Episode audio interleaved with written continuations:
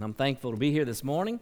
James chapter 3 is where we are. We've been walking through the book of James, and uh, this morning we are down to James chapter 3. So if you have your Bibles, go there. We're going to co- cover, excuse me, the first 12 verses of the book of James. And today we're talking about a weapon of mass destruction. Uh, when you're talking about this subject we are speaking to this morning, it's the greatest uh, weapon of mass destruction, cause more damage, in fact, than all of the rest of the weaponry combined on the planet. Uh, uh, our weapon we're speaking to today has unique, fa- uh, unique features, and that is that the range of the weaponry is unlimited uh, and the assault is invisible uh, oftentimes. There are many, in fact, I would say everybody in this room has been wounded uh, by the weapon of words. Not only have we all been wounded by the weapon of words, I would say we have all inflicted damage with the weapon of words. Today we're talking about uh, really uh, the weapon of the tongue. And uh, you've heard it said before. I remember when I first heard it when I was a little child sticks and stones may break my bones, but words will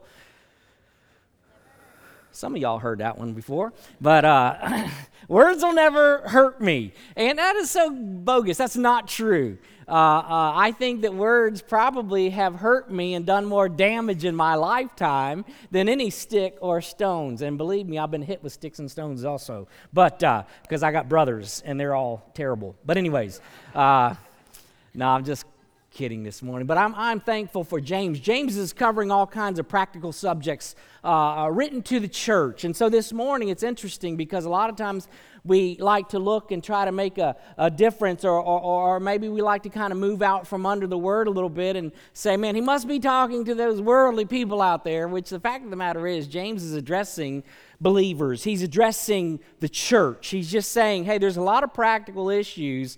And so he started in James chapter number one, and he says, we're going to go through these trials. And so he talked about trials, and all of us deal with trials. He talked about temptations. All of us deal with temptations. He talked about how we respond to God's word and the truth. And all of us have that opportunity to be able to make a decision how will I receive or reject God's word along the way. And then he talked about how faith uh, faith works. In other words, if I've been saved by grace through faith, then my faith is going to work. And so this morning he's talking about words. He's talking about the tongue. Why? Because there have been many individuals who have been destroyed because of words. There have been many church fellowships who one day were thriving and the next were destroyed because people had zero discretion and they ran their mouths and ran one another down with backbiting, gossiping, criticism, and destruction. And he's just simply saying, hey, listen, understand the weight of your words today. You've got to understand the weight of words. There, I believe this morning there are many people in this building who will live the rest of their lives with scars, deep scars, simply because of words that were spoken to you over the years. It just happens. The weight of words, the words cut deeply. And God, help us just understand, again, my responsibility entrusted to me as an individual and as one of your children, that I have the privilege and opportunity to speak words. That's not a bad in and of itself. However, if we're not careful, what happens is our tongue becomes a tattletale from our heart. And so, God help me to guard my heart. I really just jumped way out there. We're going to get there this morning, but just simply, simply saying that, hey, listen, we've got to be careful how we guard our tongues. A lot of times, what we do is we enter into war with words. You ever heard that phrase war with words you know we have these war with words i, I heard that there was uh, lady astor and winston churchill often engaged in war of words publicly and, uh, and it was always interesting whenever they would speak. In fact, on one occasion, it said that Lady Astor was talking to Winston Churchill and said, Hey, Winston, if I were your wife, I tell you what I would do. I would put arsenic in your tea. And so he responded to her and just simply said, Well, if you were my wife, I would gladly drink it. Words. Words. Hey, she, she, she, on another occasion, she said, you're nothing but a drunk. He replied, You're ugly, but tomorrow morning I'm going to be sober. we laugh at the war of words, but not if you're the one getting cut. And God help us understand the weight of words as we move forward. Weapon of mass destruction, James chapter 3, beginning in verse number 1. The Bible says, Let not many of you become teachers, my brethren, knowing that as such we will incur a stricter judgment. For we all stumble in many ways. If anyone does not stumble in what he says, he is a perfect man, able to bridle the whole body as well. Now, if we put the bits into the horses' mouths so that they will obey us, we direct their entire body as well. Look at the ships.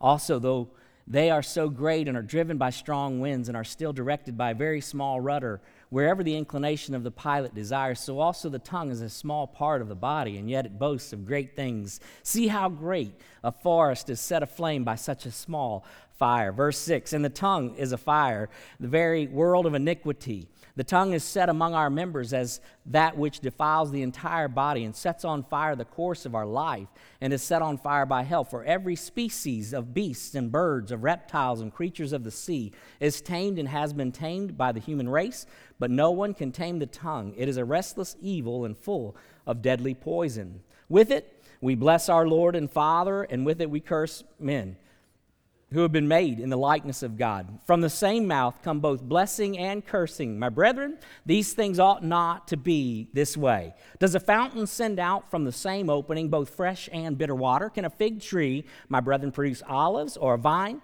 produce figs? Nor can salt water produce fresh. And James is just simply giving, again, words and, and, and painting pictures, describing and illustrating to us the weight of words, the power of words. Words are powerful. And, uh, and so, how powerful are they? Well, number one, they, ha- uh, they, they, they have the power of direction. They have the power of direction. And he uses two illustrations uh, uh, as he begins this text of Scripture. In fact, if we look at the very beginning, he says, Let not many of you become teachers, my brethren, knowing that as such we will incur a stricter judgment. And then he goes on from there, but he's just simply saying, hey, this is not, by the way, a prohibition to be a teacher. That's not what he's doing. He's just simply saying, hey, you need to understand the weight of responsibility that comes with being a teacher. In fact, there are many people that are set out just simply because I want to be heard. In fact, there are some people that struggle with what I've heard diarrhea of the countenance. They just never know when to stop speaking. And there are some that just simply are intoxicated with attention, and I just want to be the one in charge. I want to be the one uh, who is in charge. And, and, and so he's just simply saying, hey, listen, you need to understand the weight that goes with teaching. And so it's a warning, just simply saying, hey, be warned. In fact, I, I heard a story of a, of a little boy that said, I want to be a preacher when I grow up. And uh, interesting. And so his, mom, her, his little mama, his mama said, Hey, why do you want to be a preacher when you grow up? And he said, I, I figured it'd be easier to stand up and shout than it would be to sit down and shut up. And, uh, and, so, and so when you're talking about being a teacher of the word, James is just simply saying he's not prohibiting, but he's saying, hey, listen, it comes with a great responsibility. Why does it come with a great responsibility? Because as a teacher, there's a couple of things. Number one, it comes with great accountability. There's accountability that comes with the, uh, re- the authority given to a teacher. He says, for we all stumble in many ways. He says back in verse 1, I'm sorry, We'll incur a stricter judgment, a stricter judgment or stricter condemnation. Uh, uh, why? Because they're a picture of what's happening within our hearts. In fact, when you're talking about being a teacher, a teacher is one who is an influencer. That's what you do. That's the reason why you are a teacher. It's not just the disseminator of information. In other words, a lot of times a teacher, they just simply want to disseminate the information. In fact, I would even Go so far as to say there have been times when I've struggled along the way and just simply approached a Sunday morning and Man, I just want to get this information right. When the fact of the matter is, as, as a teacher of God's Word, it's not just disseminating information, it's saying, Hey, I want to influence you to follow Jesus Christ according to His Word. And so that's why you've got to be right, because there are many people, although we look at Catholicism and we say, oh, you know, when, when, when, when, when the Catholicism has written, now there are many Catholics that won't believe this. Uh, however, in their doctrine, uh, uh, when their Pope speaks ex cathedra, that simply means out of office. When he's speaking out of office, he's authoritative. In other words, his word, in fact, is even above and beyond Scripture, the Pope. And so we say, no, that's not true. And to which I would say, I agree with you, that's not true. However, how many people come to a Baptist church and if the preacher says it, it's equated to authoritative and it's the Word of God? Now, I hope to God that I'm right on my teaching. And that's why he says there's a stricter judgment for teachers. Why? Because people are listening and you are influencing. Ezekiel says it like this back in Ezekiel chapter number 3, verses 17 through 19. Ezekiel says, Son of man, I have appointed you a watchman to the house of Israel. Whenever you hear a word from my mouth, then warn them for, from me. and, and when I say to the wicked, you will surely die, and you do not warn him or speak out uh, to warn the wicked from his wicked way, that he may live. That wicked man shall die in his iniquity, but his blood I will require at your hand. Yet if you have warned the wicked and he does not turn from his wickedness or from his wicked way, he shall die in his iniquity, but you have delivered yourself. He's just simply saying, hey, you have a weight of responsibility in a position of influence. And this morning you may be here at this point and say, Well, good night. I'm not a teacher. I'm grateful. you still have a responsibility and accountability with your words. God will hold us all accountable for our words. Matthew chapter 12, verses 36 and 37. Matthew 12, verses 36 and 37. But I tell you that every careless word that people speak, they shall give accounting for it in the day of judgment. For by your words, you will be justified, and by your words, you will be condemned. There's accountability with our words. But not only is there accountability uh, with our words, there's also responsibility over in the book of Hebrews, chapter number 13, and in verse number 17. The Bible says, Obey your leaders and submit to them, for they keep watch over your souls as those who will give an account. Let them do this with joy, not with grief, for this would be unprofitable for you.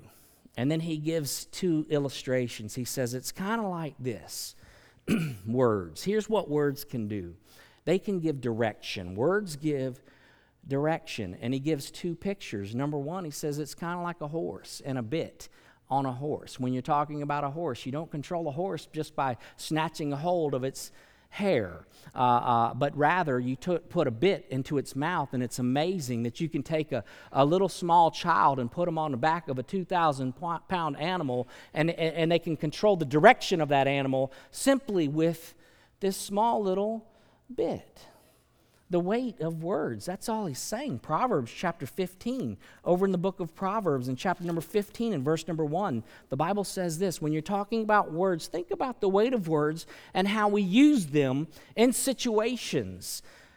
A gentle answer turns away wrath, but a harsh word stirs up anger. It's not just what you say, oftentimes, it's how you say what you say. So be careful because we're always speaking, right? with words, we're always speaking. Just know that, again, I can direct conversation. Uh, uh, a, a, rudder of a ship, when you're talking about uh, the rudder of a ship, a rudder of, of a ship can take a ship and they can guide that ship safely into the harbor, or that same rudder can guide the same ship out into the middle of a storm. And so it is with our words. The weight of words give direction, just simple words guilty, one word can change a lifetime. I do. Two words can change a lifetime. Our words are influential and give direction to situation. I just want to encourage you because you all have the opportunity to be influential with your words with your words if we choose them wisely and carefully along the way. I'll never forget, again, just how life changes and directions happen simply because of words. Um, when I was finishing at Chipola and, and I was recruited by Florida State, and Coach Martin called and said he wanted me to come to Florida State to play baseball. This is a long time ago. You look and you say, uh, Yeah, it was a long time ago. And uh, after he called and talked to me, uh, I went to my coach and I just simply said, Hey, coach just called. He said, Yeah, I knew he's going to call you. And I said, uh, what, what do you think? What do you think?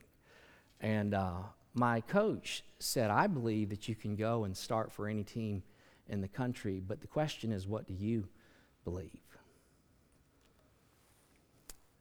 What he said was, I believe in you. And as a result, I believed in myself. And all I'm simply saying is don't ever underestimate the influence of your words to the people that are in your life. God, help me because you can give direction to people. God, help me be wise in the direction that I'm giving to people. And you don't have to be in some crazy position to influence the world. When you look back at history, it's interesting because there was a man by the world by, by, the name of Edward Kimball, and Edward Kimball was a shoe salesman. That's what he was. He was selling shoes, and there was a young fellow that came into his shop to buy some shoes, and Edward Kimball was there, and he just started talking to him about the gospel, and he led Dwight Moody to Jesus Christ, who shook the nations. His words gave direction to somebody's life. God help me to be a person that uses my words carefully to glorify God. The Bible says in Romans chapter number 10, verse number 17, for faith comes by hearing, and hearing by the word of God. Billy Graham has never changed a person's life, but millions have had their direction, in fact, eternity changed because of the word that came from his mouth. The Holy Spirit of God did the work. Power in the word. Power for direction, power for destruction. Verse number five and following says it's kind of like a fire. It's kind of like a fire. And you can read all about a fire. We understand fire. In fact, the Bible says over in the book of Proverbs, again, Proverbs in chapter number 16, verse number 27, the, the Proverbs say it uh, like this A worthless man digs up evil while his words are like scorching fire the destruction caused uh, by fire. In fact, when you're talking about the destructive nature of words, it doesn't take much. In fact, it doesn't even have to be truthful. Words can be destructive even without being truthful. And there are many people who use their words to destroy somebody else along the way. And what God's word is telling us is it's kind of like a fire. And by the way, when you're talking about a fire, let me just because words, it takes wood for the word to, for the fire to continue. It takes wood for the fire to continue. What's the wood? Listening ears. Someone come, run their mouth, criticize, gossiping, critiquing, and you just say, mm-hmm, yep, yep, mm-hmm, mm-hmm. Call them out. Hey, I, I don't want to hear, I don't want to hear that kind of talk. I don't want to hear you run down somebody. I don't want to hear sorry conversation, not on my ears. It's, it's, it's that wood. And so, but, but, but yet James is just simply saying, hey, listen, when you're talking about your words, uh, in fact, if, if you go back in history, is it, it's interesting when you're talking about the Chicago fire because the Chicago fire back in the day, 17,500 buildings were destroyed in the Chicago fire. 300 people were died. Uh, 300 people died in the Chicago fire. And you know it started in a little barn by a little cow that kicked over one little lantern? And that's how it happened. That's where it started. And I, and I think how much destruction has been caused with words. That's what James is saying. Saying it, it, it's, it's no different than fire. And he goes on from there and, and, and he says it's for every species of bird, beasts and birds, in verse number seven, of reptiles and creatures of the sea is tamed and has been tamed by the human race, but no one can tame the tongue. It's restless evil, full of deadly poison. He's equating them, saying, hey, listen, you know what? People are guilty oftentimes of cannibalism. They backbite one another till they die. but he uses a picture in verse number seven of venom. He says it's, it's, it's, it's like venom. It's, it's, it's like venom in a snake. And so there's a difference between fire and the destruction of fire, which, by the way, when you're talking about fire, isn't it interesting with fire, with fire, it all depends on, it all depends on whether or not the fire is being controlled or the fire is being tamed. In other words, the same fire that can warm a heart can also burn you to death. Words. And that's what words can do. And so he's just simply saying, hey, listen, words are like a fire, but they're also like venom. And so the difference, when you're seeing, you see fire and you see it when it starts and you see it when it happens. But venom, when you're talking about venom inflicted by a snake bite, it's interesting because a snake is camouflaged animal. That's what they do. Is oftentimes people never even see the snake. They just have the infliction and the snake slithers off. And then all of a sudden the venom takes over. And James is saying, you know what? That happens. That happens in churches. He, he's writing to the church. He's writing to the church. That happens in churches. I mean, I, I, I, don't have the backbone to stand up in front of the church and speak, but I tell you what I'm going to do. I'm going to evict venom. I'm going to inflict the venom. I'm going to use somebody else to be my spokesperson so that I can slither off into the dark and never be seen, even though I'm the one that spewed the venom. Y'all all right? Words have destroyed churches. Words have destroyed homes. The weight of words. Words have destroyed friendships. When you look at friends who oftentimes are destroyed, and they're destroyed simply by words. And here's the problem if we're not careful, we just spew it and then we say, I didn't mean what I said.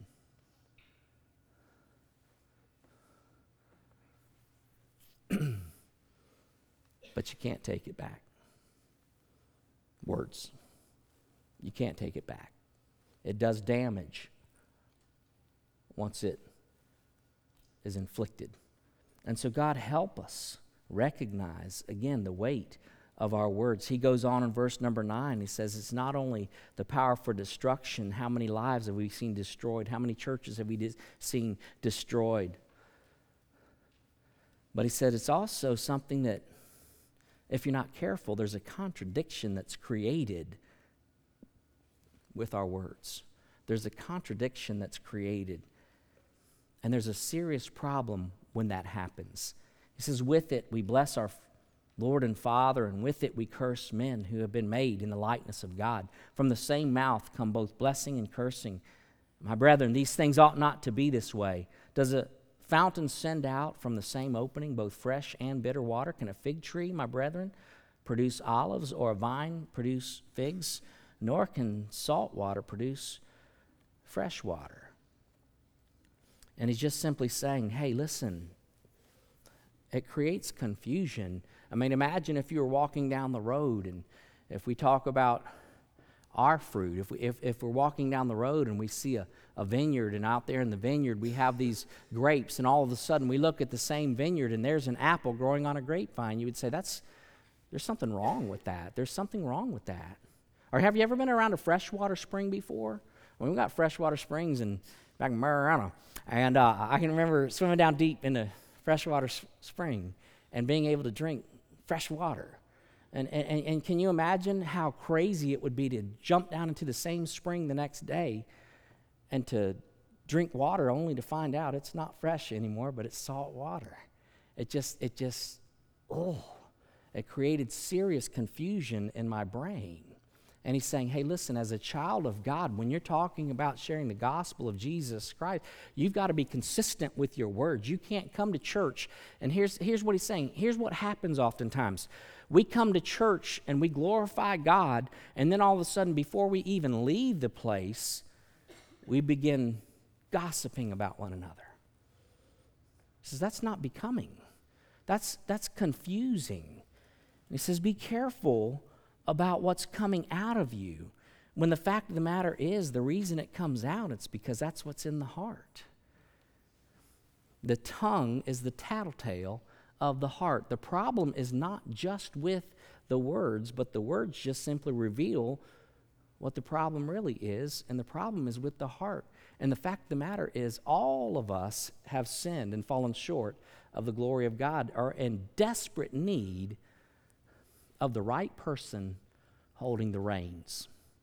We're in desperate need of the right person at the helm of the ship turning the wheels. Although the words coming out come from the tongue, it's really an overflow from the heart. And the question would have to be who is the one controlling? Who is the one leading what we say? So, what do we do, and how do we use our words to honestly bring glory to God? Because, in and of yourself, we have this nature, and our nature's messed up.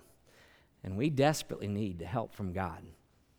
We desperately need help from God because we've all been there. Uh, I don't even want to ask the question anybody not ever struggled with the words that they've spoken? Yeah, we have. yeah, we have. God help me show discretion. God help me, strengthen me, and help me along the way. So, how do we respond to James's writing right here? I would say number one, we pray a lot. We pray a lot. Dear God, I really need help today, such that my words would bring honor to you, such that my words would be consistent with my walk, such that my words would be ones that others would see and say, you know what?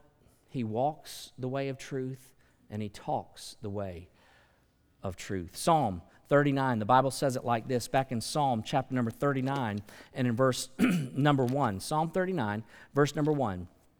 I said, I will guard my ways that I might not sin with my tongue. I will guard my mouth as with a muzzle.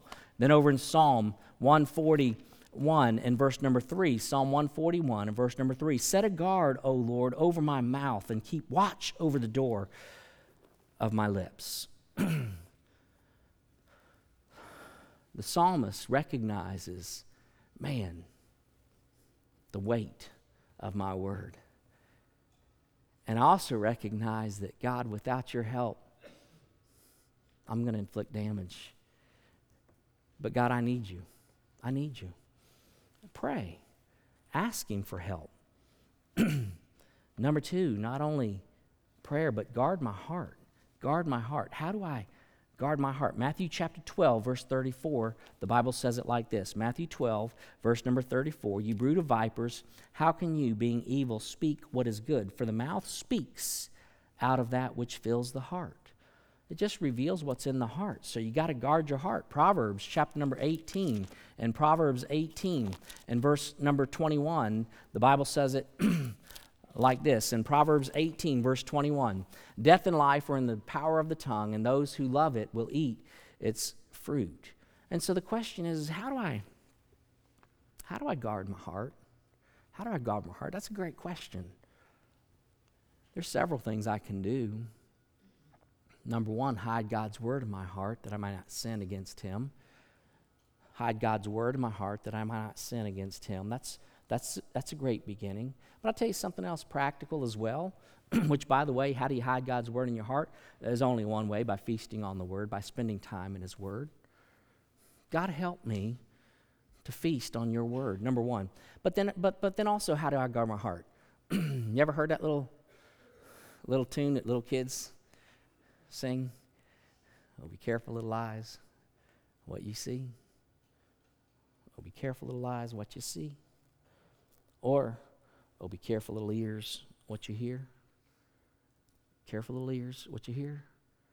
It's just a song about guarding your heart. Above all else, guard your heart, for it's the wellspring of life. God, help me to guard my heart.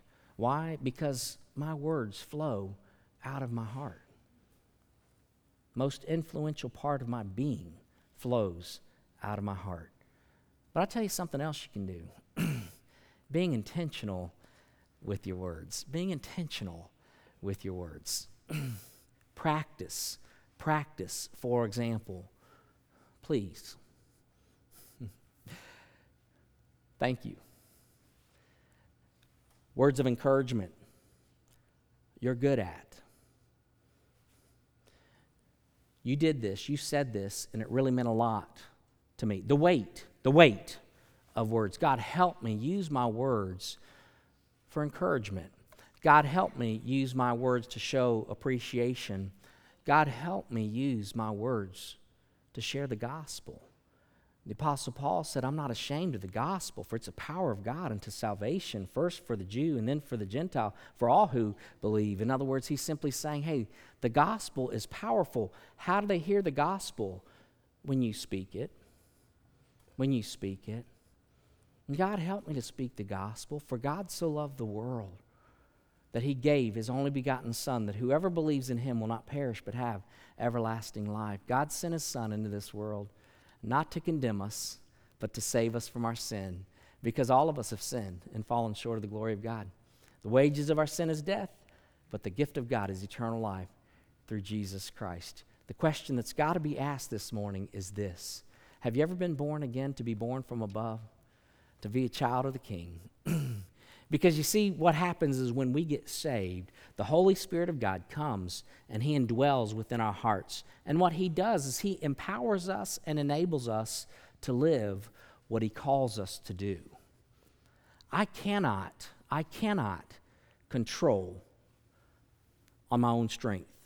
I desperately need the help of the Holy Spirit of God. So if you've never been born again, there's no hope. But there can be if you call on His name. And so this morning, if you've never called on his name, I just want to encourage you to call on his name. And then for brothers and sisters, just the question in closing that's got to be asked is this Who is, who is at the helm of your ship? Giving direction. Who does have the reins on your life? They're the ones controlling the words that come out. God, help me be surrendered to the Lordship of Jesus Christ. Would you join me for prayer this morning?